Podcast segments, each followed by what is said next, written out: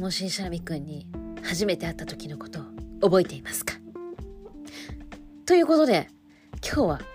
私の大大大好きな今ハマっている俳優さんティモシー・シャラミ君についてお話できる範囲でお話ししていきたいと思います。お話できる範囲なんじゃそりゃって感じなんですけど。まあ話せられるまあ一人喋りなので 限界が来るまで話せたらいいなと思ってます。ってことでですねティモシー・シャラメ君に初めて会った時のことを覚えてますか？あの衝撃忘れられなくないですか？まあ私はもうあのティモシー君初めて会った時のことはですね多分ほとんどの方が、えー、君の名前で僕を呼んでたじゃないかなと思うんですけどもちろん私も、えー、そちらの映画でですねあのティモシー君という存在を、えー、知ることになるわけですが私は、えー、その映画を見てから好きになったわけではなく あの映画公開される前にまあねあのこの時期公開される注目すべき映画みたいな感じであのネット記事とかやっぱねあのツイッターとかのタイムラインとかで流れてきたりとかで、まあ、あの見にしてたんですよ。それであへえんかこういうねあの同性愛の映画やるんだって思って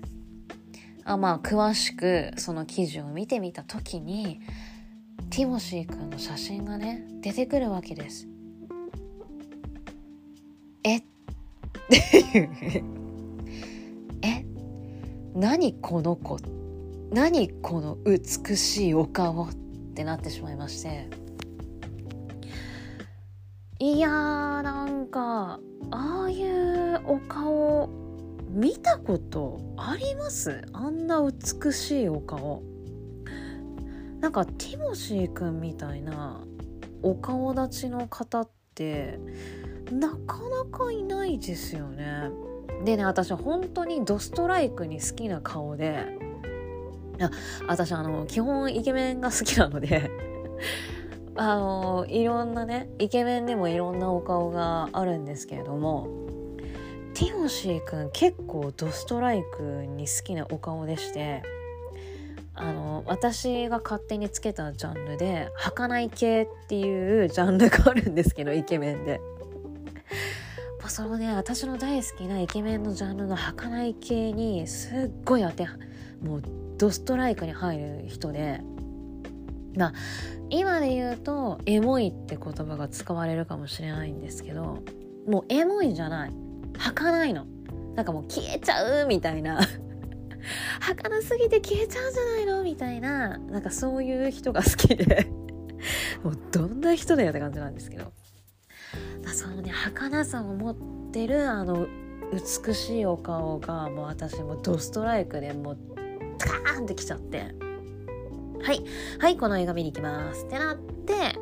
まあ映画をねあのー、無事に 無事になってあの見てもうさらにあのティモシー君に惚れちまいましてね。もうそっからあもうね気持ち悪いかもしれないんですけれどももうそれから私あのもう好きすぎちゃってティモタンってあだ名をつけてねもう勝手にお呼びさせていただいてるんですよ。もう本当にすいません。であのちょっとねあのこれからもティモタンって呼んでちょっとお話しする ですけれどもあのそうそうそうそう。だその映画見てねあのもうあなんかこの子の映画、まあ、ちょっとずつちょっと見ていこうと思って今もうねあと一つなのよ。まあえっ、ー、とねあまあいいか。まあい いかそう。あと一つなんです。ティモタの出てる映画見れば。一応コンプリート。なんでちょっと頑張ってね見ていきたいなって思ってるんですけど。っていうことでまあちょっとこれからあのティモタンの出演した映画を振り返りつつ、えー、ちょっとお話ししていきたいと思います。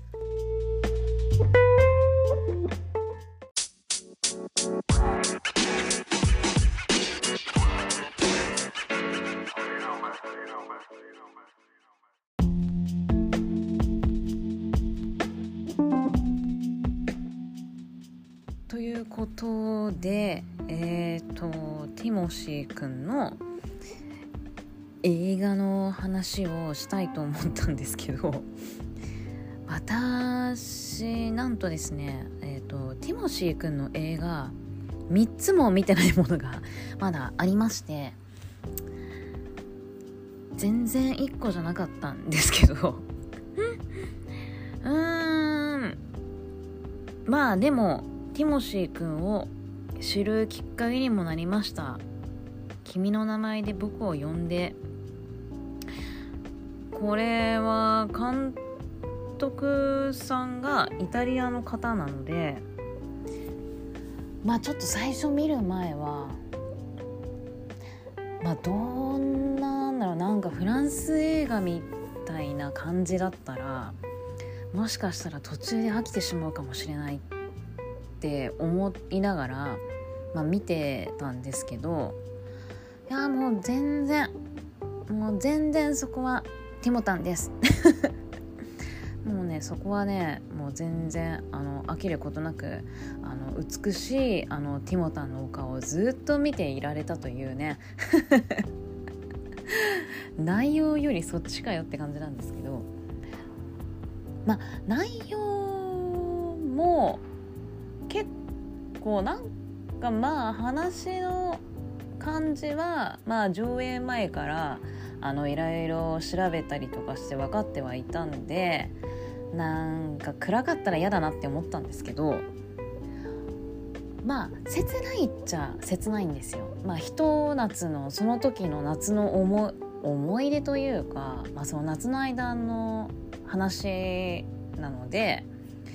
まあ、ちょっと、まあ、最後夏が終わりかけると、まあ、ちょっとあの2人はね、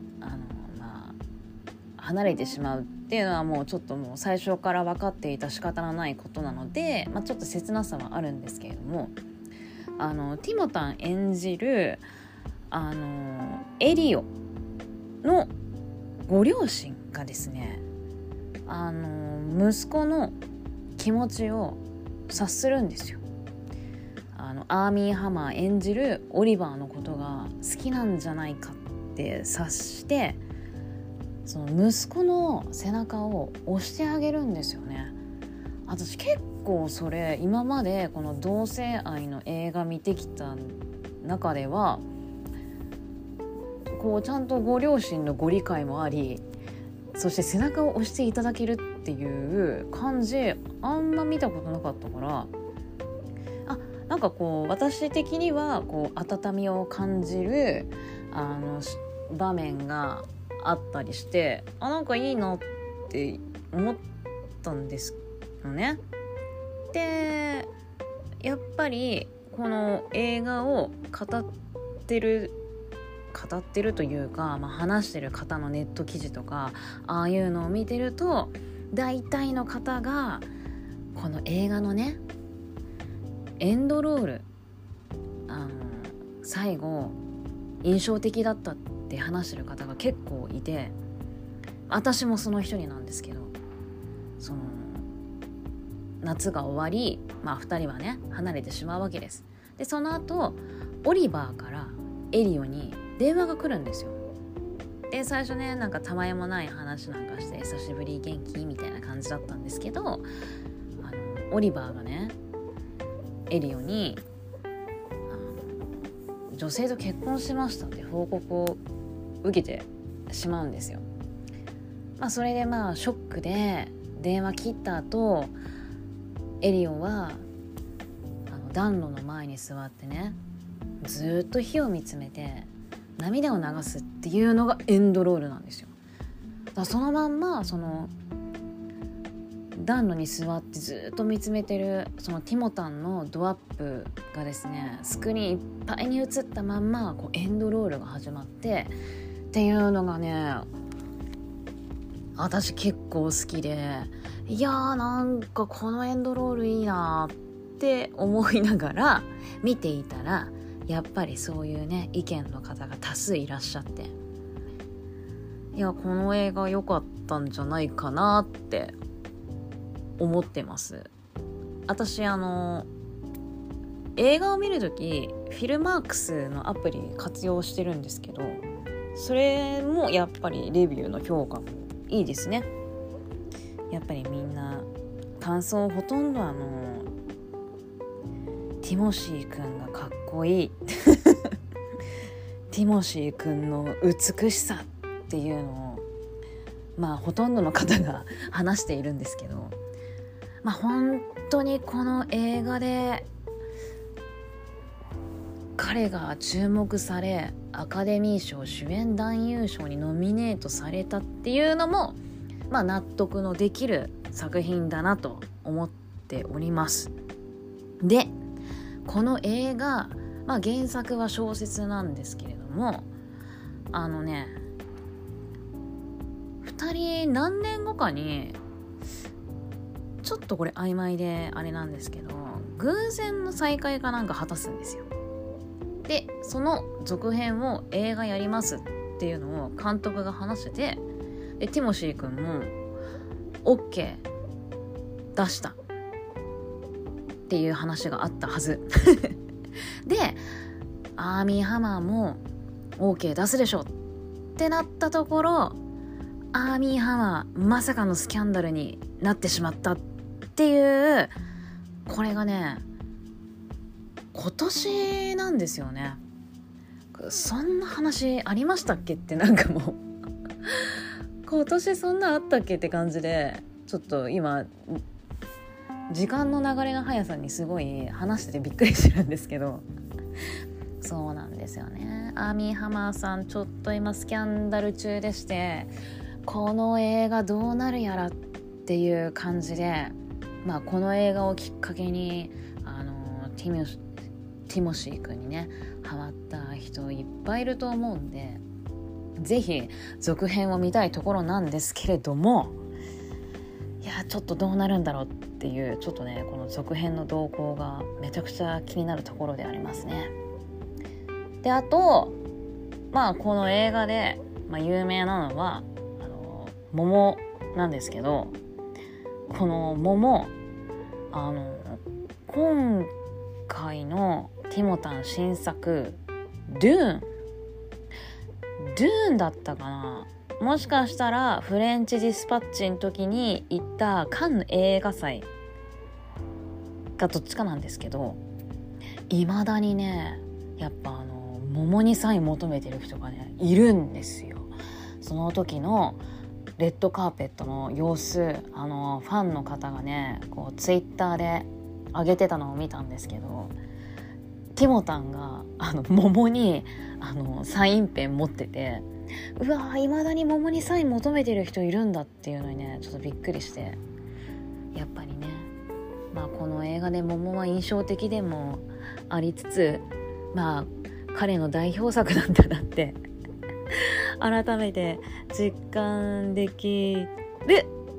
えー、作品でございました。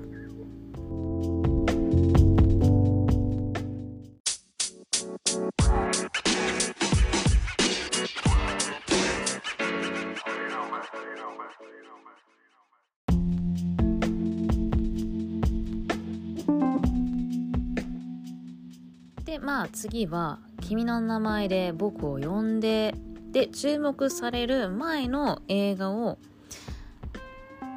パパッと振り返っていきたいと思っております。まああのフィルマークス見る限りですねと本当に最初の方ちょっとショートフィルムばっかなんですけどその後にですねえっ、ー、と「ステイコネクテッドつながりたい僕らの世界っていう映画にもうねこれ本当にまあ、ティモタン目当てで見たんですけど本当に脇役中の脇役で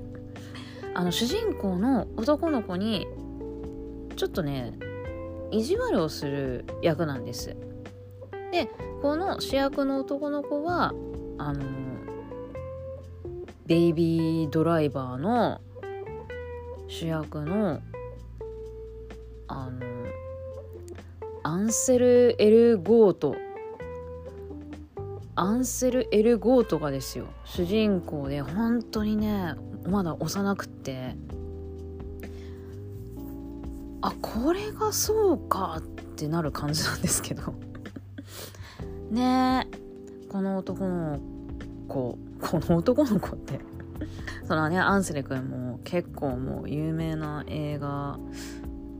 次スティーブン・スピルバーグ監督がですねリメイクしたウエストサイドストーリーに出るんでまあちょっとどう私はあのウエストサイドストーリー好きで何回か見直してるんですけどまあこれをねどう彼は演じてくれるのかななんて楽しみにしておりますがそうなんです。だそういった感じで出てまして。で本当にね脇役中の脇役ですぐに終わってしまいました。で次にえっ、ー、とインターステラこれはあのクリストファー・ノーラン監督作品でえっ、ー、と主人公マシュー・マコノヒーの息子役だったんですね。息子役だからまあこれ出番あるでしょって思ってまあ見てみたら結構思ったより早い段階であの出番が終わってしまい こう息子がね息子役だったティモシー君はあの結構もうすぐにあの普通に大人の男性と成長してしまって出番が少なかったですね。あこれで終わりなんだっていう感じでへーっていう。そんな感じでした本当に、まあ、インターステラーの面白い話でしたね。やっぱクリストファー・ノーランといえばこう時系列時系列というかこう時空の話があの絡んでくるちょっと難しい映画ですがインターステラーはまだ分かりやすかったかな。っていう感じでした。あのブラックホールとか関わってきたりしてあの私あのブラックホールはちょっと興味があっていろいろ自分なりに調べてたというかあの、うん、あのあやってたんであブラックホールっておもしやっぱ面白いなって思えた 作品でございます。でこの次に、えーと「サスペクツ・ダイアリー」という映画出てるんですが私はまだ見ておりません。で次にクーパー家の晩餐会っていう映画に出ております。私この映画は好きだった。あのねクリスマス映画であのー、安心して見れました。クリスマス映画ってあんまり悲しい結末ってないからすごい、あのー、好きででこれもねすごいあのあのドタバタあのドタバタコメディみたいな感じであのクーパー家のまあ本当にまんまで クーパー家の晩餐会。あのクリスマスがねの日にあの一家団らんというか家族がねあのアメリカというかあの海外行ってクリスマス日本でお正月みたいな感じでね、家族が全員集まるじゃないですか。実家にみんな帰ってきたりとかして。でそうなるはずがちょっとドタバタしてなんか結構いろんなことが起こるんですけど全然それがねあの笑えて私はすごい好きでした。なんて言ったってダイアン・キートン主役で出てるからね。なんて言ったって言ってあれだけど。そう。でアマンダ・セイフライドも出てるしあの結構ねあの面白いいや面白いというかあの有名な方たちが出ててこれは全然楽しめました。でねティモシーくんは何の役かっていうともうこれまたね脇役であのダイアン・キートンの孫の役なんですね。そう。でちょっとあのもう思春期入って親に反抗してる感じで可愛かったですこれが。なんかちょっと好きな女の子できたりとかしてなんかそういうティモタンの脇役だけどティモタンのちょっとあの恋愛の話とかも入ってきたりとかしてこれがねプププって笑えてすっごい可愛かったんで私また今年のクリスマス近くなったらこれ見たいなって思ってるぐらいこれは良かったですね。ちょっと毎年クリスマスの時期見てもいいかなぐらいの。それぐらい最後もあのほっこりよかったクリスマスらしく終わったみたいな感じでおすすめです。まあ本当にティモタンちょっとしか出ないですけどね。でその後のシークレット・チルドレン。えっ、ー、とね特殊能力を持った兄弟の話でえっ、ー、とティモタンはそのお兄ちゃんの役なんですね。であの瞬間移動ができる兄弟の話なんですけどなんかわけわかんなくって私はちょっとこの映画面白いとはなかなか思えなかったんですけどフィルマークスもやっぱり評価低いですね「君の名前で僕を呼んで」ティモシー・シュラミ主演作ってめちゃくちゃ歌ってますけど。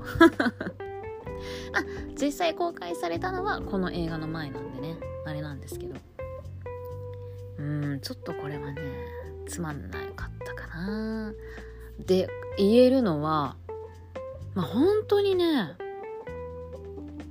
ティモタンっていう存在を知ってから見たからあティモタンってなるけど出てきたらね。これ知らない前に見てたら結構さあなんかティモタンに何も触れずに終わりそうな感じ。なんかそれぐらいなんだろう。赤まあ幼かったっていうのもありますけど赤抜けてなかったのかな。なんかね本当になんか注目え何この男の子？みたいな感じで注目するような感じでもないんですよ。本当に君の名前で僕を呼んででガーンって美しさが急に上がってる感じはしますね。この昔の映画を見てれば。何があったんでしょう？なんで急に急成長してこんな美しくなったんでしょうか？すごい不思議ですね。だから監督は見抜いて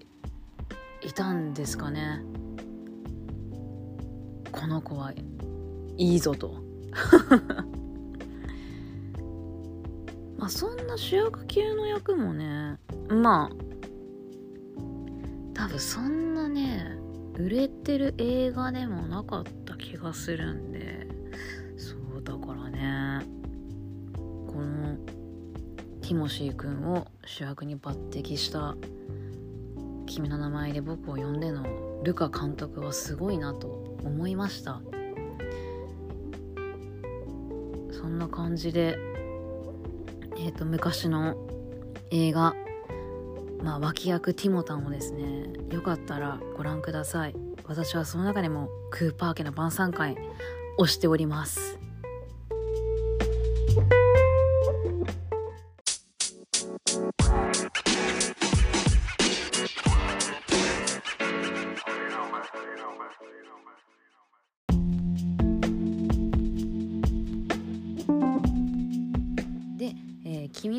で僕を呼んで以降結構あのいい役どころで映画出まくってて人気の作品が多いのでちょっとパパッと簡単に話せるように頑張っていきたいと思います。でえっ、ー、とこの本当ねティモタンの分岐点ですね。君の名前で僕を呼んで。えっ、とそれと同じ時期に公開されたのが「レディー・バード」っていうあのグレータ・ガーウィグの監督作品にまあ脇役かなで出てるんですよ。でねこれがねクズの男の役なんですけどもうねティモタンのお顔がもうあのもう美しさで出来上がってるのでもうクズでも何でもいいみたいな感じですね。もう見てて。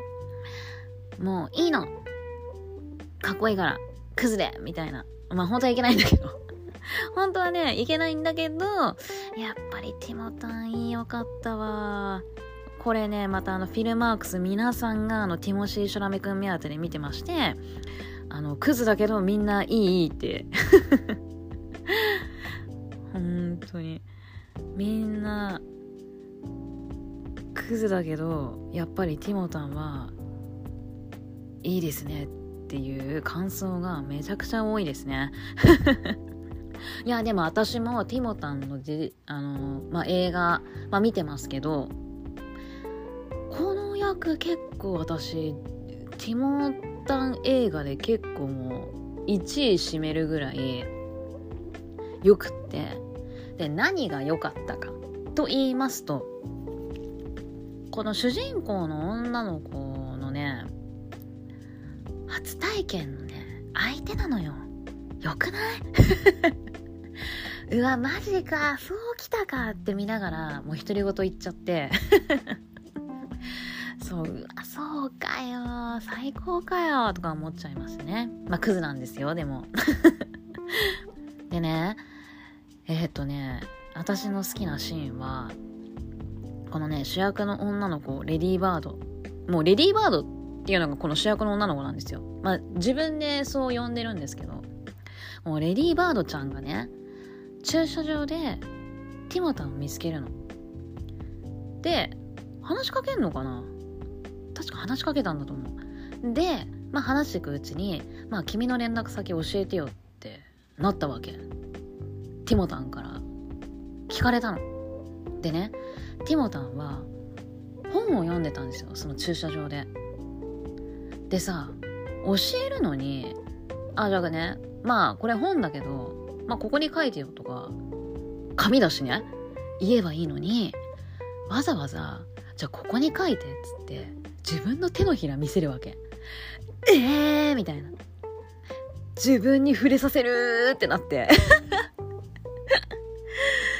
えー、そうきましたか。っていう感じで、えー、私は完全にやられてしまって、えー、ティモタン映画ベスト1位に選ばれました。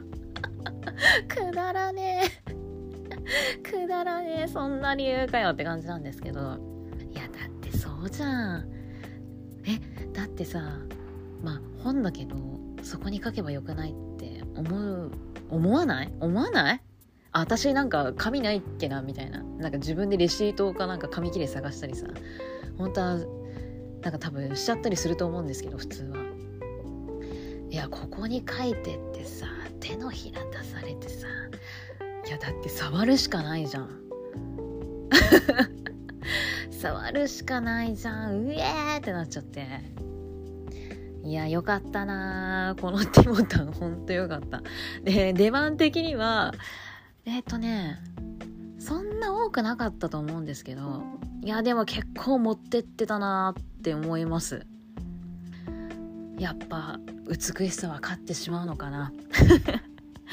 で私ちょっと今フィルマークス見て思ったんですけどルーカス・ヘッジズくん出てたんですね。ほらねそんな感じなのよ。他にね男の子出てたんだけどちょっとねキョータンしか思い出せないみたいな。そうなんだルーカスくん出てたんだ。どこでってちょっと思っちゃうくらい。ちょっと今見てねほんとルーカスくんごめんなさいって感じなんですけど。でもねこの作品自体もすんごい良かったです。まああのざっくり言ってしまうとあのねカリフォルニア州カルフォルニアって言っちゃうんだよね。カリフォルニア州のサクラメントっていうのが舞台でまあカリフォルニアなんだけれどもあの LA に比べたらやっぱねちょっと田舎感があってでやっぱこんなとこ出たい。もうほらこんな村さ嫌だみたいな感じなわけですよ。ね。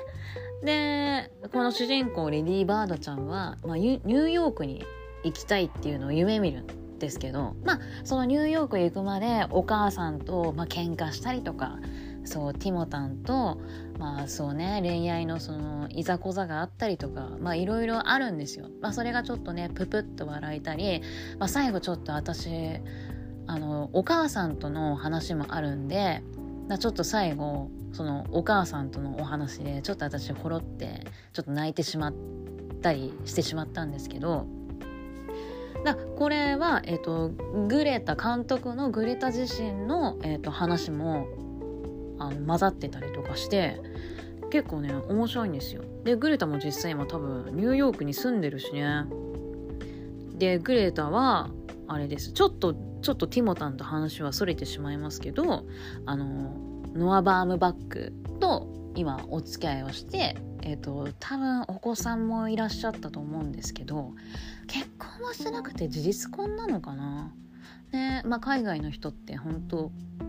結婚にっていう形にとらわれない人とかって結構多いんですけどね。そう。でノア・ノームバックとやっぱりグレタの作品。なんかちょっと雰囲気似てるな。だからなんか2人ってなんか合うのかななんて勝手に思っちゃったりなんかしちゃったりしてっていう。感じで。でノア・ノームバックの作品にも、えーと、グレタさんあの出てたりしてるのでよかったら見てみてください。面白いです。ノア・ノームバックの作品も。っていうことでまあ一旦ここで終わりにします。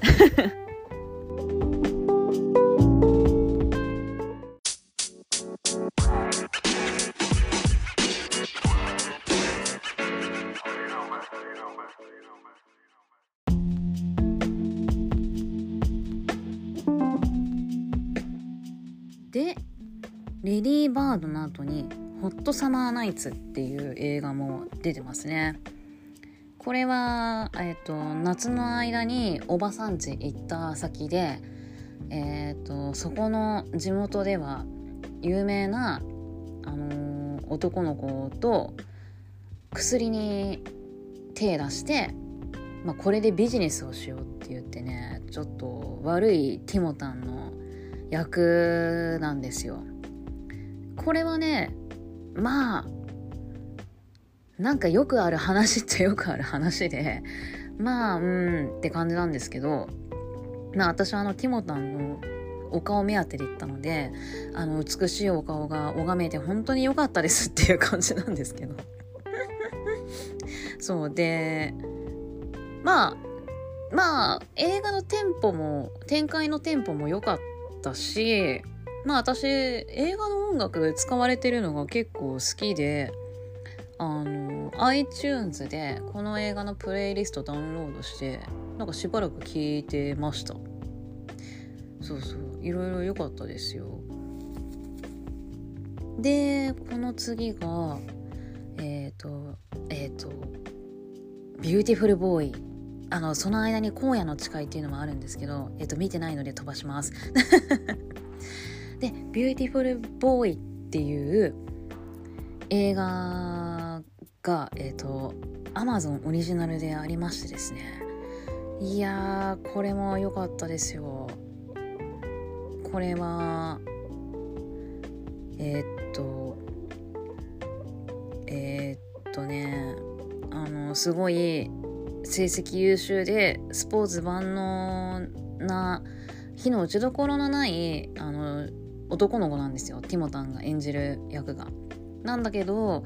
あることをきっかけに薬に手を出してしまってまた薬かよって感じなんですけどね、えーと、薬に手を出してしまってこれがねなかなか抜け出せないっていう家族との葛藤の、えーと実話のお話なんですよ。でお父さんとえっ、ー、との、えー、親子の物語でもあるんですけどまああれなのかな。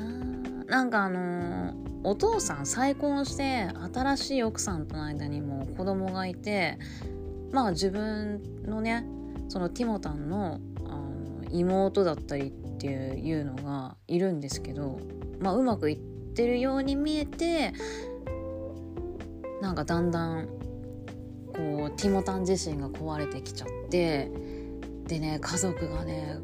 家族というかそのお父さんがあのその息子のためにすごい頑張るんだけどこう親が頑張ったところで本人の意志が強くないとあの本当になんか無駄な努力をしてしまっていったじゃないですけど本当にね結構見ててあーなんでみたいな感じでちょっとモヤモヤしたりするんですけどで本人もねこう頑張って抜け出せたいっていうのはあるっていうのが本当にね伝わるんですけどまあちょっと見てて辛くなるっちゃ辛くなりますが。そう。まあちょっと暗いの苦手な暗いうん。まあでも希望の持てる終わり方ではあるのでそんな最初から最後まで暗くはないんですけどまあちょっと苦手な人は苦手かもしれないですね。私この映画の音楽もすごい好きだったからこれもね iTunes でプレイリスト見つけてしばらく聴いてましたね。でねこれ映画何がいいってあのお父さんがですねローリング・ストーン氏に勤めてるんですよ。では私あの映画の中であの幼少期の時の話が出てきてでなんかドライブしてるんですけどこう車内でねすげえガンガンロックかかっててえ何を何このお父さん最高なんですけどって思いながら見てたらなんとローリングストーンで勤めてるっていうね納得納得。いやめっちゃいいお父さんじゃんって私は勝手に思ったんですけど。いやでもねこの演技も評価されてえっ、とティモシー君これゴールデングローブ賞にノミネートとかされたりしてますね。でお父さん役のスティーブ・カレルもめちゃくちゃいいですねこの人本当にコメディもこういうシリアスなヒューマンドラマも出れるしいや本当に幅広い役者さんだなと思ってすごいこれをきっかけにね好きになりましたで次が、えっ、ー、と、ネットフリックスオリジナルのキング。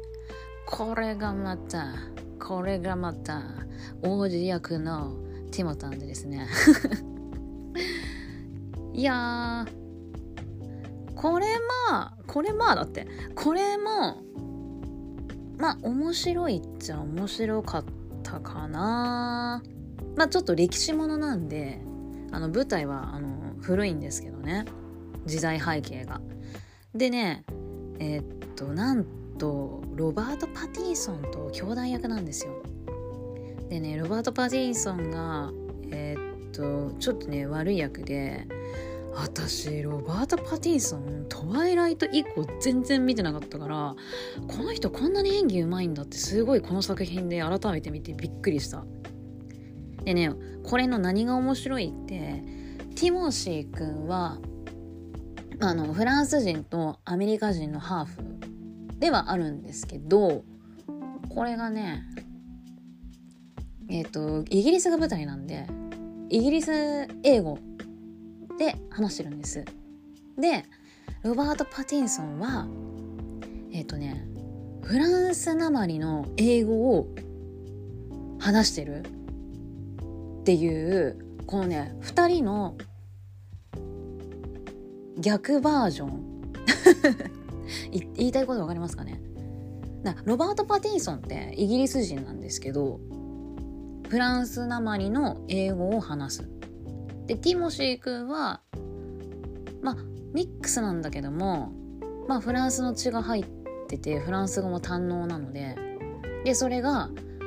あのイギリス英語を話すっていうこの2人の正反対の感じがすごい面白いって言ってる人をなんかで見つけて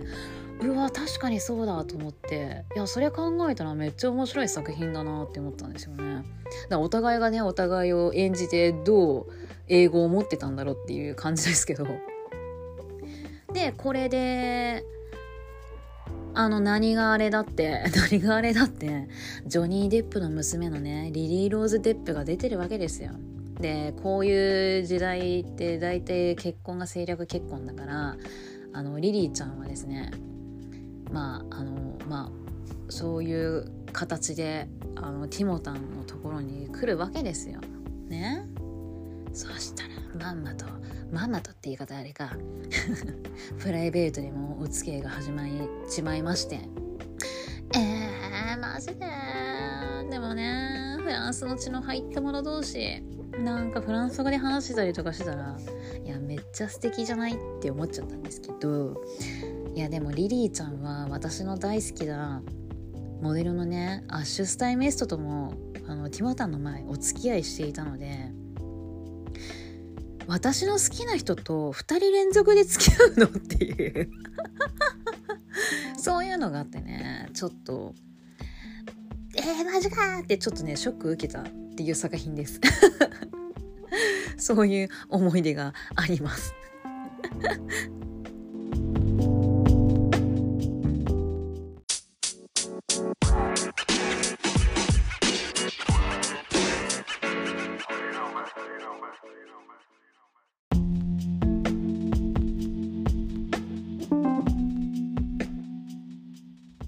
先ほど話した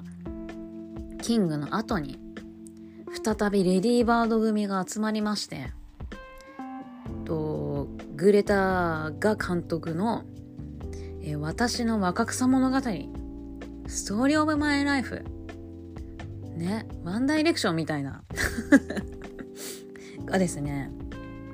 えっ、ー、と作品が公開されてまして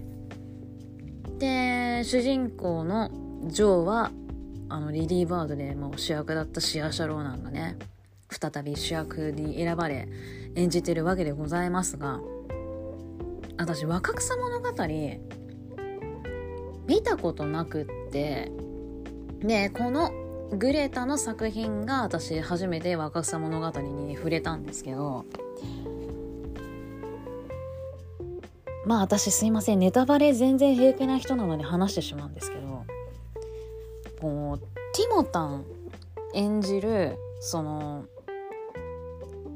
ジョーの幼なじみの役なんですけどもうティモタンはもう昔からジョーのことが好きだったわけですよ。で結構2人本当にね映画見ててもいやこれ両も一緒って感じなんですけどでエマ・ワトソンがねそのジョーのお姉さん役なんですけど結婚するんですね。それをきっかけにティモタンがプロポーズするわけですよ。大草原の中。そしたらねジョーがね私はね結婚できないって叫んでまで 断ってて喧嘩にまでなっちゃうんですよ2人。マジで？みたいな。あれどう考えても両思いだったじゃんって感じなんですけど。まあジョーにはねジョーであのやりたいことがあってちゃんと夢持ってるこあの自分軸をちゃんと持った女の子なんですよ。でマジかティモタン振られるの？みたいな。で私はですねもうあの役だから役だし若さ物語ってそういうもんだからあの仕方ないんだけどなんかもうティモタンともう実際にティモタンと重なっちゃってえマジで？えティモタンがプロポーズしてるのにえ断るのあなたっていう。えーみたいな感じで。嘘やろ私だったら全然行くでって思ったんですけど。まあそんなんじゃないからねっていうね。そうそうそうそう。ねちょっとあれはねびっくりだったな。あマジか振るんだっていう。まあそのシーンねもうあの公開前の予告でガンガン流れてたから断るのは知ってたんですけど、まあ、実際見るといやあれどう考えても両思いだろって思っちゃうんですけどね。でねまあえっ、ー、と若草物語見終わってで若草物語ってあのもういろんな時代に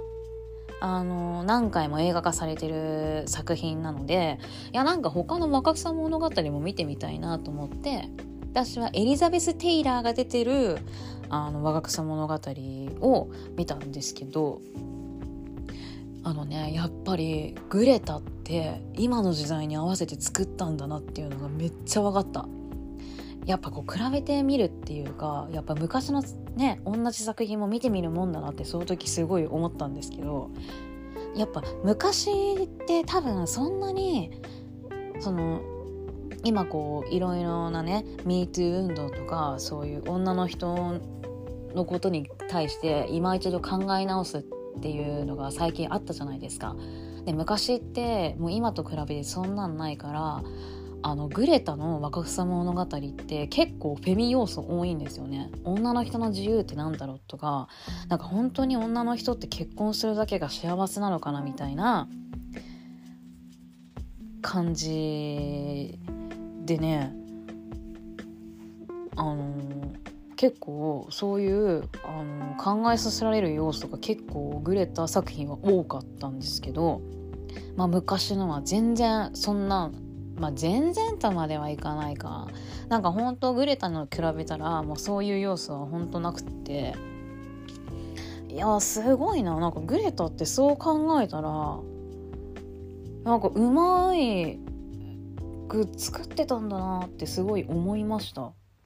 でこれはあのねやっぱいろんな作品にもノミネートされたりしては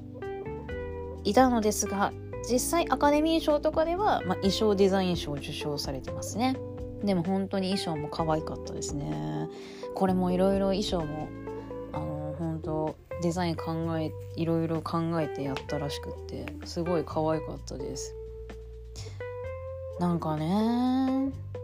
ティモタンジョーに振られた後自分に片思いしていたこの同じ4姉妹のエイミーとね最後結婚するんですよ。えーってなったけど。えーなったけどまマジかっていう。でエイミーも「えお姉ちゃんに振られたから私なんじゃないでしょうね」って感じで疑っててやっぱりそうだよねってなったんですけど。でまあ無事に2人は結婚して幸せそうでしただこれウィノナライダーのね 若草物語も見たいなって思って。ウィノナが条約でなんと相手がクリスチャン・ベールなんですよ。だからねちょっとそれもティモタンとクリスチャン・ベールどうだろうっていうのもちょっと見比べてみたいなって思ってます。でこの次がですねウーディ・アレンの「レイニー・レイン・ニューヨーク」にっていう作品に出てるんですね。これねえっ、ー、とアメリカで公開されるっていう時にウディ・アレンのあのスキャンダルが出てしまいましてこれでね映画が延期だか中止だかなんでなんか海外では全然多分公開されてないんですよね。で日本はちゃんと予定通りに公開されて私は見に行ったんですけどこのねティモタンもね本当に良かったです。私あのティモタン映画ベスト2位に入ってますこれ。2位にランクインしてます。それぐらいあのとてもいいコンディションのね髪型で。このパーマ具合なんか髪の長さとパーマ具合が私もめちゃくちゃハマっちゃってもうこの映画出てきた瞬間、はい、ありがとうございますってなっちゃって。はい、ティモタン最高です。ありがとうございます。みたいになって。いや、本当にこのティモタンはね、かっこよかったのに。スキャンダルって感じですね。で、えー、っとね、話的にも、まあ、ウーディ・アレンの本当映画だなウディ・アレンだなっていう感じの映画ででしてこうニューヨークの街並みをね結構ね歩き回ってるんですよ。で背景もねめちゃくちゃ良くってで映画のパンフレットにもニューヨークでえっと撮影した場所みたいなマップまであっていやちょっとこれニューヨーク行った時に行きたいななんて思わせてくれるぐらいすごい背景良かったです。でね話も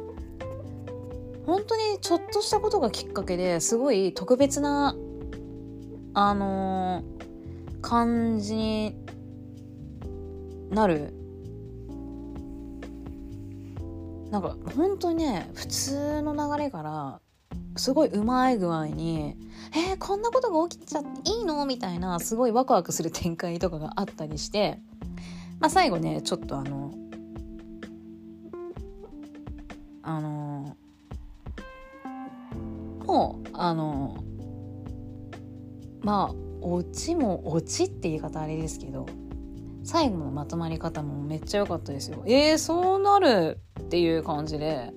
なんか意外な展開があってすごい私的に面白かったですね。でちょっとねエル・ファニンがねちょっとおバカな役で可愛いんですよね。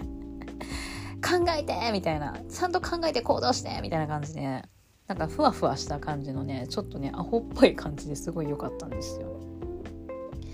で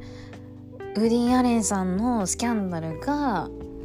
あのすごくてあの自分の幼女と結婚したのウディ・アレンさん。でえってそれでもびっくりしたんだけど性的虐待疑惑もあったもんだからあのウディ・アレン作品出た皆さんあのその時もらったギャラをあの団体に寄付したりとかっつって皆さん返上してるんですよ。でティモタンもいやなんかまあそういうそういった方の作品に出たことはちょっと嫌なのでって言ってこの時もらったギャラをあの団体の方に寄付していて多分もうね売りアレン作品に出ることは多分皆さんないであろうっていうねちょっと悲しいというかそういう結末のある背景がある映画でもあります。ということで次最後。もう最後だよ皆さん。大丈夫です。もうすぐ終わりますから。では次行ってみましょう。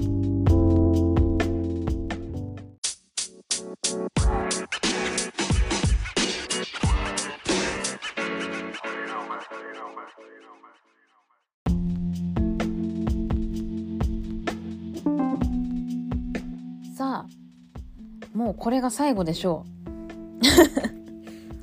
えー、現在公開中のドゥーン砂の惑星でございます。もう見に行った方いらっしゃいますでしょうかいや、これね、もうティモタンの美しさがスクリーンいっぱいに出ておりましたね。感想それかよって感じですけど。いや、本当に美しかった。もう、手合わせてね、スクリーンの前で拝みたくなる感じでした、本当に。まあ、デューン、砂の惑星はですね、まあ、簡単に言ってしまえば、あの、ティモタンは、まあ、ある惑星の王子なんですけど、まあ、その惑星全体の、あのー、皇帝を目指すっていうお話なんですね。もう本当にざっくりなんですけど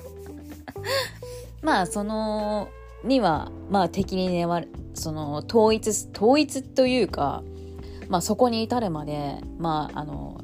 いろんな敵がいらっしゃいますので、まあそれと戦うですけれども、えっ、ー、と、これはね、2部作がもうすでにもう決まっていまして、えっ、ー、と、ドゥーンの2は2023年公開予定となっております。で、このドゥーン自体も、あの、コロナで、本当はね、去年公開される予定だったんですけども、もう約1年遅れで、やっとこさ公開で、もう待ち望んでおりました、私は。そう。で、本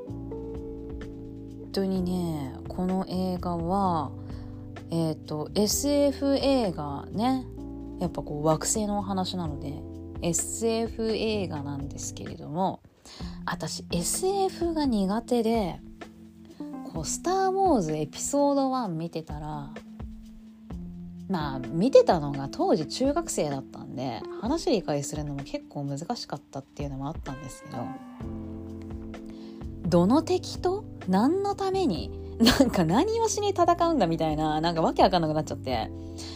そっから、まあ、SFA が苦手になっちゃってもう全然ああんま手つけてこなかったんですよね。まあなんかコメディタッチのものとか見てたりしてたんですけど。でいやなんかこれも話ややこしそうだなって思ったんですけどもう全然分かりやすくってああの惑星をね支配支配するっていうかあのこの惑星のあの一番上トップ皇帝を目指すのねっていうすごい分かりやすい話で。よかったんですけど。そしたらねなんでかっつったら監督と脚本家2人がですね観客を置いてきぼりにしないようにすごい分かりやすく頑張って脚本をね書いてくれてたらしいんですよ。いやありがてえありがてえ。ちゃんとその努力実ってますよって感じなんですけど なんでまあまあまあ全然男の人はね SF 映画好きな人多そうですけど女の人にも普通に面白く見れる作品ではありましたよ。でねこのデュニ監督はもう主役はねもうティミー以外考えられなかったとあティモタンっていろんなね呼び方があるんですけどまあ私は今勝手にねティミーって呼んじゃってましたけどね。あのティミー以外考えられなかったと言ってるぐらいいやもういつの間にこんなねいろんな監督が仕事したいと思わせる俳優になってしまったのっていう母親か なんかねそんな感じでもう世界から仕事したいってオファー殺到中ですよ多分。そう。だからねだティモタンに断られたらもうこの映画はねなかったって言ってるぐらいなのでいやもうそれぐらいやっぱこうティモタンでいろいろ脚本とかも作ってたんじゃないかなって思うんですけど。であのこのね映画もまああれなんですけどプロモーション時のあのドゥーンドゥーンのねプロモーションの時にねこうえー、っとベネチア国際映画祭を皮切りにゼンデイヤちゃんとですねいろんな国回ってるんですよ。でその時の2人の仲良しさがめっちゃよくってあの本当にえ付き合ってんじゃないの？みたいなああいう仲良しさじゃなくてもう本当に友達としてすっげえ仲いいみたいななんかふざけあったりとかしてる映像とかもあの動画かツイッターとかで流れてきたりとかしていやこの2人の関係性めっちゃいいなって思いながら見ててそしたらねゼンデイヤちゃんねあのもう公開前から言ってたんですけど今回の「ドゥン私全然出番少ないです」って言っててでティモシー君との共演シーンもあの本当に少なかったんですよ。本当最後の最後で2人がやっとあの出会うシーンが始まって、まあ、ちょっとお話をしてるシーンがあの出てくるんですけどあ本当に少ないんだって思ってびっくりしてで撮影もね4日間だけだったらしいんですよゼンデイヤちゃんは。で本読みがティモタンと初対面だったらしいんですけどもう初対面のその時からあの幼なじみのような感覚があってあのめちゃくちゃ仲良くなれましたって言っててでうわすすげえなんかティモタンの人柄がわかるっていうか。いやなんか本当にねインタビューもゼンデイヤちゃん結構ティモタンの性格あのすごい褒めてて本当にいい人ですって言ってたし。そうそう。なんかめっちゃいやなんかティモタンって本当に人が良さそうだなって思えるのがですねティモタンの私何が好きってファンに対する神対応。本当に素晴らしいですよ。あのあのねティモタンのファンの方ってあのツイッターでいろんなファンアカウントあるんですけど本当に皆さんマニアックな方が多くってなんかティモタンだからなのか他の俳優さんあんなマニアックなファンのアカウントあるのかなって思うぐらいなんかねすごいマニアックなねファンのアカウントがたくさんあって私はあの何個かあのあのいつも情報を見させていただいてるんですけどだその人たちがバンバン上げるんでそういうイベントとかあのティモタンが撮影してる風景とかガンガン情報を上げてくれるんでもういっぱい見てるんですけどもう素晴らしいどれも。あのー、フレンチディスパッチの時にカンヌ映画祭行った時のレッドカーペットとかもうねティモタンがファンサしちゃってるから写真撮ったりとかサインとかをしてあげてるから共演者全員のあのあのあるじゃないですか。あのレッドカーペットでの撮影シーン。なんかあのいろんなさ記者の人たちが集まって「こっちに視線ください」とか言ってあれあれティモタン待ちしちゃっててみんな。ティモタンがちゃんと一人一人にちゃんと対応してあげてるからもう皆さんあのティモシー待ちしちゃってて。でやっとティモタンがなんかスタッフに連れられて皆さんと合流してあの全員集合の写真をやっと撮るっていう感じがあったりとかあとベネチア国際映画祭もやっぱりレッドカーペットに人が集まっててなんだけど多分コロナの関係上セキュリティがめっちゃ強くってティモタンが ファンのところに行こうとすると、なんか SP みたいな結構いかつい体格の人が止めに入って ティモタンがなんだよ、なんかファンのところに行こうと思ったのに、みたいなリアクションしてるね、シーンがね、レッドカーペット中ね、何回かあって、いや、この人めっちゃいい人だなとか思って。で、なんかのね、扉の前に、あの、ファンが集まってる中こうね柵の間から手出してファンのねスマホをね撮って自分で内側カメラからね撮ってあげたりとかしてんの。すごくないですかこの神対応。で全然屋ちゃんも隣でもうなんかいろんな人にねサインとか写真撮ってあげたりしてたんですけど。いやティモタンあんたって人はってね 思える。本当にねなん回も目撃して素晴らしいなと思って。あとティモタン街中でも気づかれたりねして写真とか求められると普通に対応してくれてるんですよ。もうそれもまたよくって。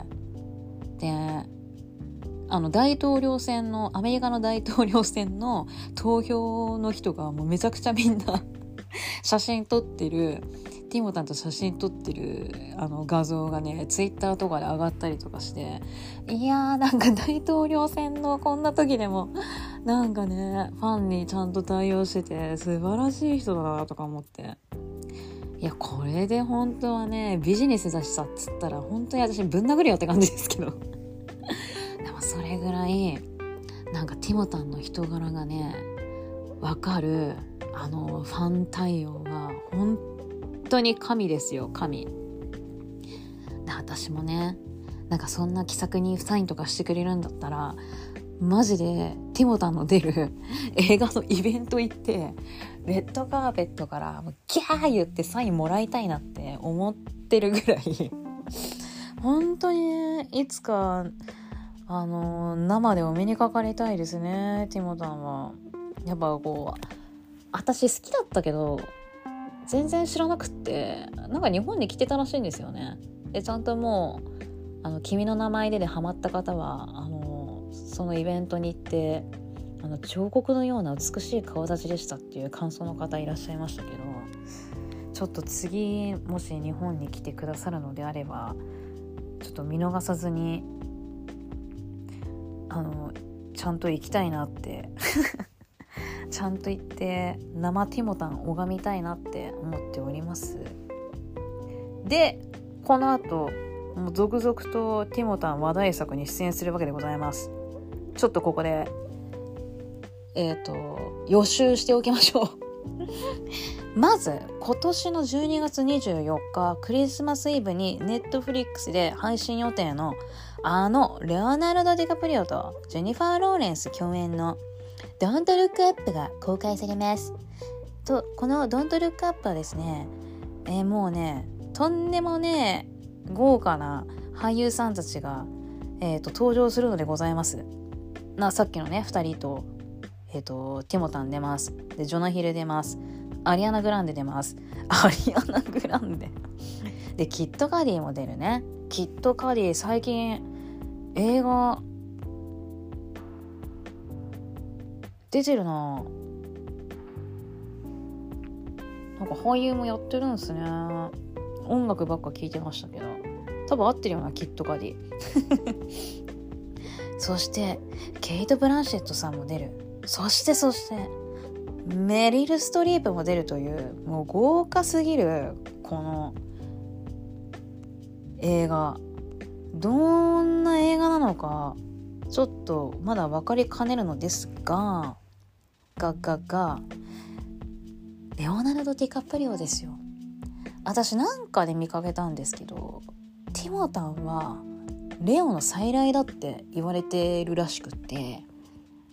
だからねまあもうレオナルド様はレオ様はもう40過ぎてしまいましたけれどもあの90年代の時のレオ様と今のティモタンなんか共演してほしかったなってね。なんかタイムマシンでもあればそんなこと やってくんねえかななんて思っちゃうぐらい90年代のレオ様私大好きだったんでそのかっこいいと美しいが合わさった映画見てみたかったですね。まあこれでねそう言われた2人が共演するということで。まあ共演するっつっても同じシーンに出るのかちょっとね分かりかねますねまだ。ジェニファー・ローレンスはあのもうティモタンと一緒のシーン出るの。あの撮影現場の写真がねあのファンアカで知ったので。ファンアカはねすごいのよ本当に。知ってるので楽しみでございます。で次来年になってしまいますがウェス・アンダーソンのフレンチ・ディスパッチですね。これもこれもこれも豪華すぎるやろっていうねキャストが。でこれにシュア・シャローなん出ますティモシー組んでます。ケイト・ウィンスレット出る。ビル・マーレ。もうウェス組でもう定番の俳優さんは絶対出ますね。レア・セドゥームで。で私ねびっくりしたのねカンの映画祭で見てびっくりしたんだけどベニチオ・デルトロ出んのよ。あのベニチオ・デルトロがさ結構渋い役ばっかしか私見てないんすけど。いやウェスでどんなウェス作品でどんな役をするんだか楽しみですね。でウィレム・デフォー。私最近ウィレム・デフォーが好きでなんで好きかになったずっとライトハウスを見ていやめっちゃこの人の演技すごいんですけどってなって好きになって。そしたらもうウェス組なのね。もうウェスの中ではもう絶対ベス作品にはもう絶対出てきてたんだと思って。びっくりしました。ああでもあああれには出てないですね。なんかもう別作品全部出てるのかと思ったんですけど。これには出てなかった。ザ・ロイヤル・テネンバウムズには出てなかった。これも面白かったな。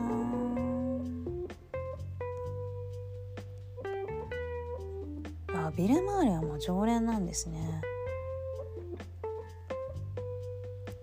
なんかもうここでいろいろまた話がそれてきちゃってあれなんですけど 話をね戻さないといけない。ということでで次ウォンカ。ウォンカはまだ、えーと、今撮影中なんですけど2023年公開予定と。でウォンカはあれねあのー、あれですあのチャーリーとチョコレート工場のあのウォンカの若かりし頃を演じるということでめっちゃ楽しみですね。まあ撮影してるシーンがあのまたファンアカで上がってたんですけど。だ忙しいんですよ。ティモタン今。えっ、ー、とねフレンチ・ディスパッチでカンヌ映画祭行ってたなってって思ったらもうドゥーンのプロモーションでベネチア行ったでその後パリ行ったでウォンカの撮影してんじゃんって思ったらその後ロンドンのであのドゥーンのプロモーションしに行ってたりとかしていやめちゃくちゃ忙しいって思いながらあの私はファンアカで追ってたんですけど。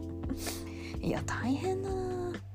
で2023年「ドゥーンパート2」が待ってると。